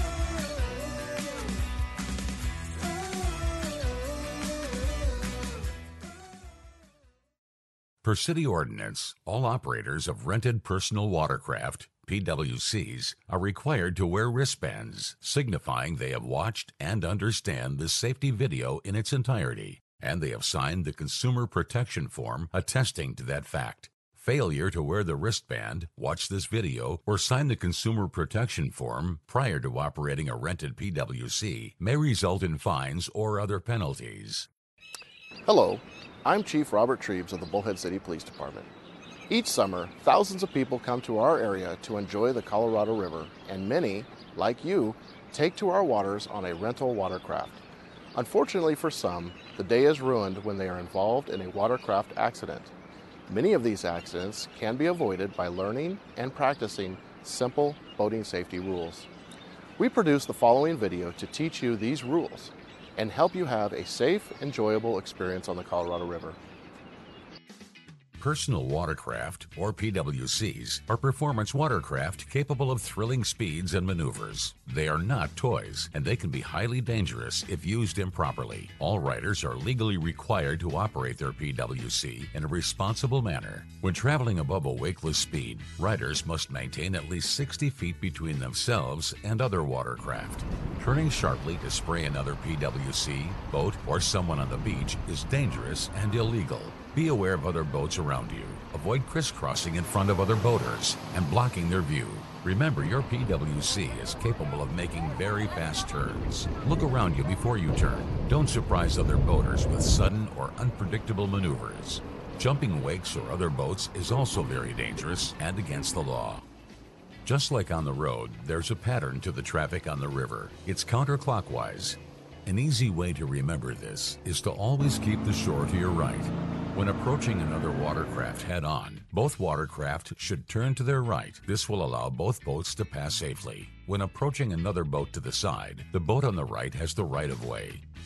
But remember, when leaving the shore, let the boats in the traffic pattern go by first. They have the right of way in this circumstance.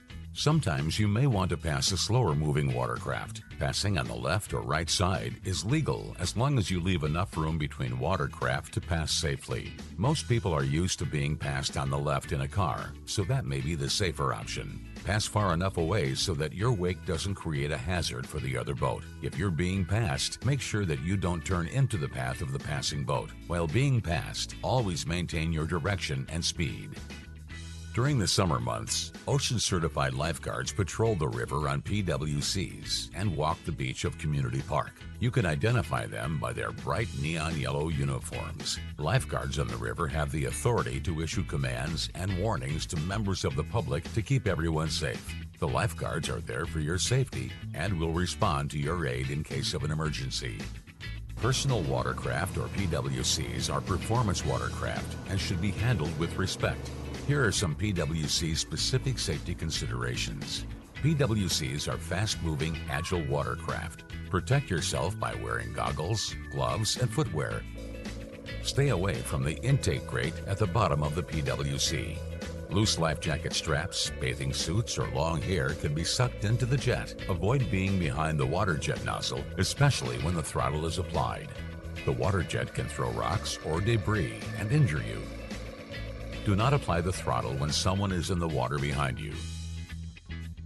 Before operating a personal watercraft, make sure your PWC lanyard is attached to either your wrist or your life jacket. This will kill the engine and prevent your PWC from taking off without you if you fall. Everyone on a PWC must wear a properly fitted life jacket. A life jacket that's too big or too small will not keep you safe in the water. Your rental company will help you select the proper sized jacket.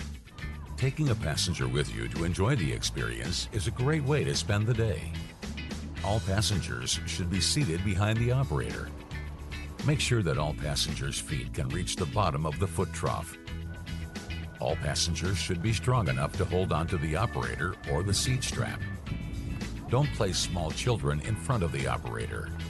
Learn how to properly write a turned over PWC. If not done properly, it can severely damage the PWC. Make sure you are physically up to writing your PWC. Although you don't plan on overturning your craft, you may end up in the water.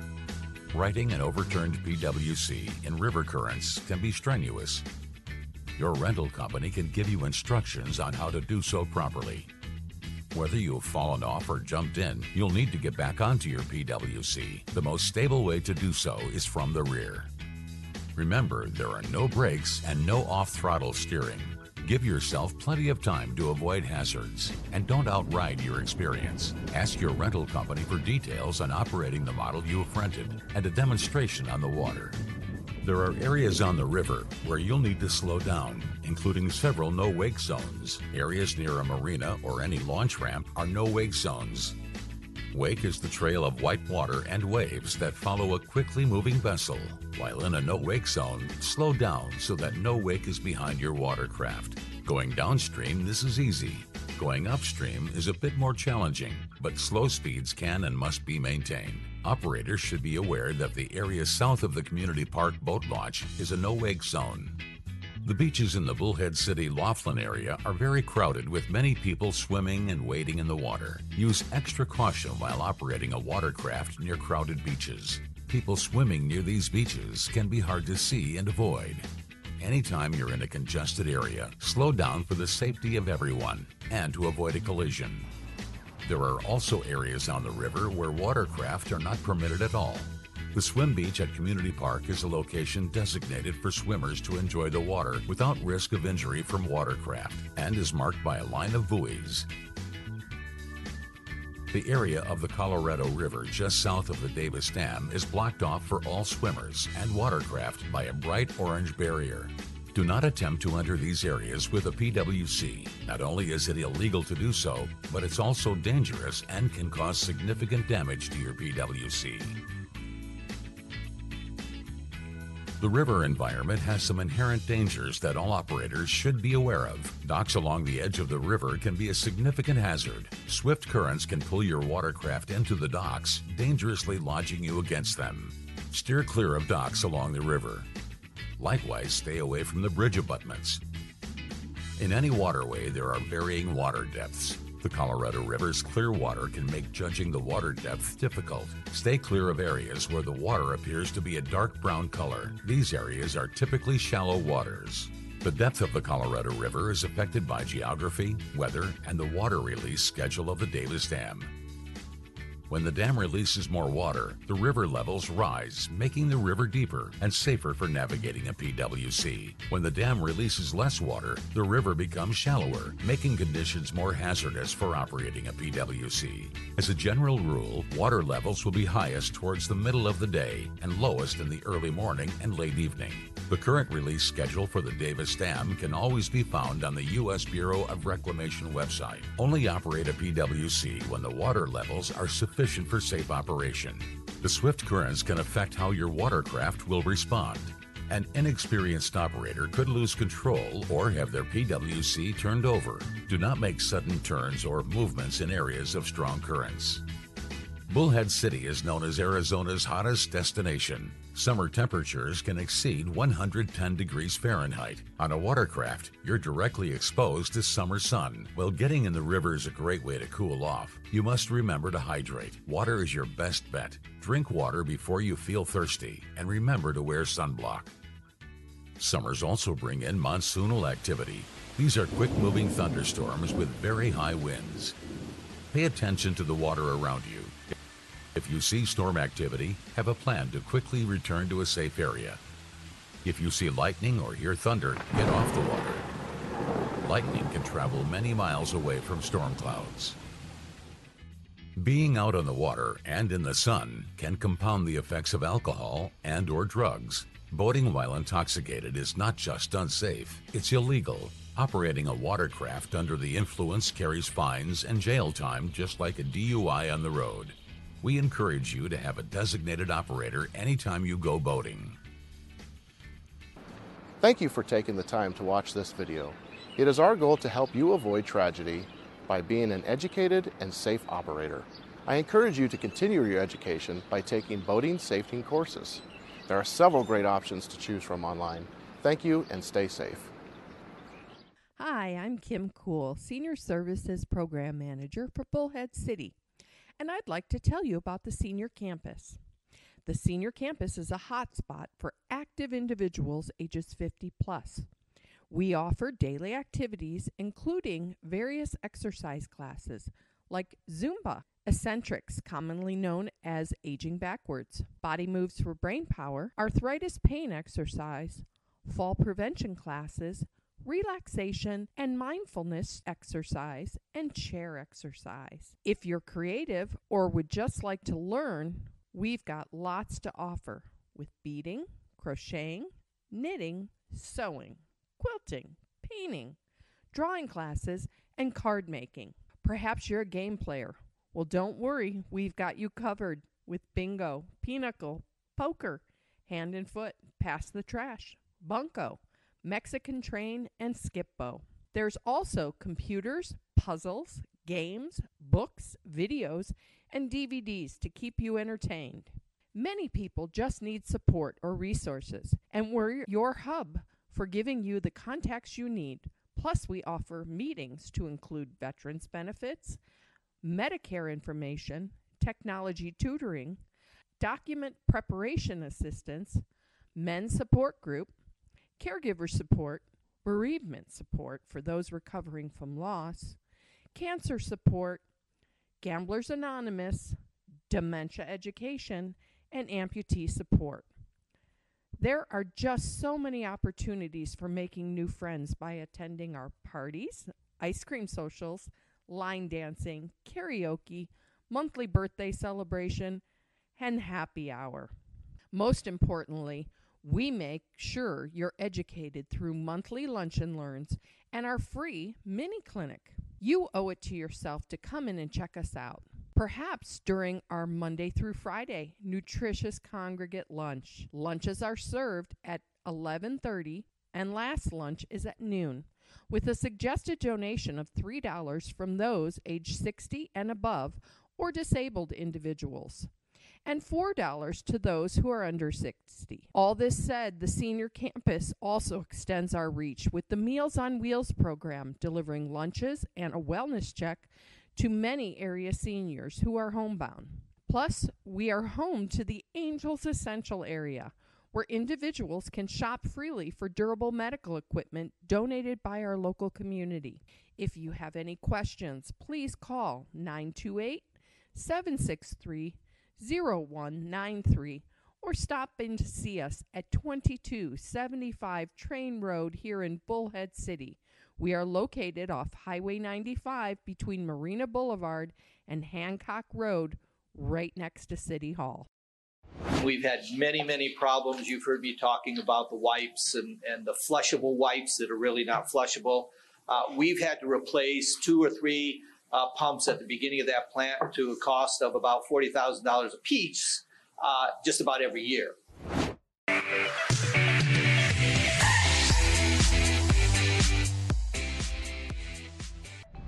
First up, student success stories top off the winter season, starting with recent pinning ceremonies across the college campuses.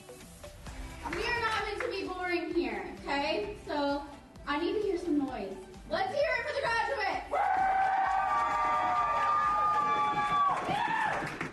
Nursing assistant, registered nursing, phlebotomy, and paramedic students were honored for successfully completing their programs. Friends, family, and college employees were on hand to congratulate the students. These pinning ceremonies are always fun and emotional as they mark a significant moment in life, graduating from college and moving into a professional career, and for some, continuing their pursuit of a higher degree. The Phi Theta Kappa Honor Society inducted more outstanding students this winter. The city's vice mayor helped the Kingman chapter welcome 50 new members. Students are invited to join Phi Theta Kappa if they have a cumulative GPA of 3.5 and have earned at least 12 credit hours, or if they're in a professional skills certificate program and have earned 6 credit hours. For more information about the PTK Honor Society, contact the office of your local campus dean of student and community engagement. A great day at the Kingman campus as the pond restoration was completed and now open to the public. President Klippenstein noted the great teamwork by Associate Dean of Instruction Dr. Tanya Jackson and the college facilities team for their hard work to make this project a success. So I wanted to say special thanks to her and to our facility staff, again, there's some around here, for all of this incredible work. So if you can give Dr. Jackson and our facilities team and our A bench at the pond was also dedicated to former MCC employee and Kingman Rotary member Dan Messersmith. He passed away in October of 2022. The bench in his honor was made by the College Welding Program and painted by the College Auto Collision Program. North Mohave kicked off MCC Shines with music from local school children. The annual events on each campus are always a great time for community members and their families. Santa's the big draw for a lot of kids, as well as crafts, cookies, and other snacks. A huge thank you to all the employees and students who helped the communities ring in the holiday season with these great events. Speaking of great events, students and employees were a hit at the Bullhead City Boombox Parade.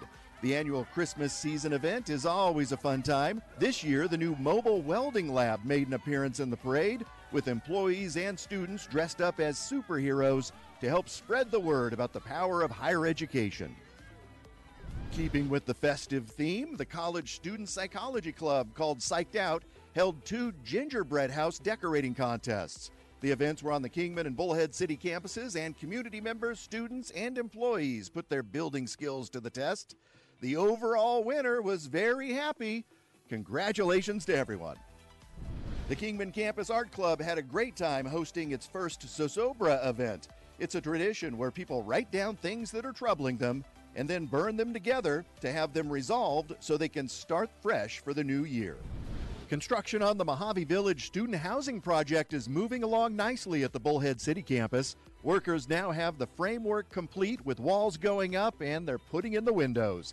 This is Northwestern Arizona's first on campus student housing, and it's scheduled to be completed this coming summer, ready for students to move in as they prepare for fall semester.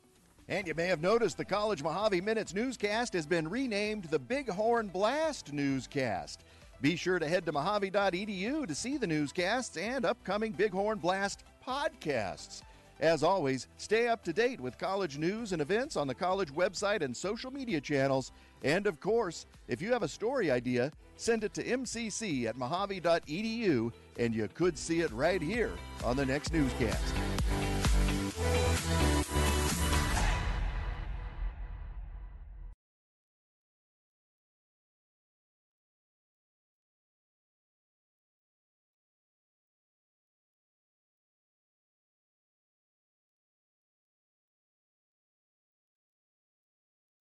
City meetings held at 5:30 p.m. in the City Council chambers. City Council meetings are held every first and third Tuesday of the month. Planning and zoning meetings are held every first Thursday of the month. And Parks and Recreation meetings are held every third Wednesday of the month. If you miss a meeting, but you want to stay informed on your community, all meetings can be watched on the city's website at www.bullheadcity.com.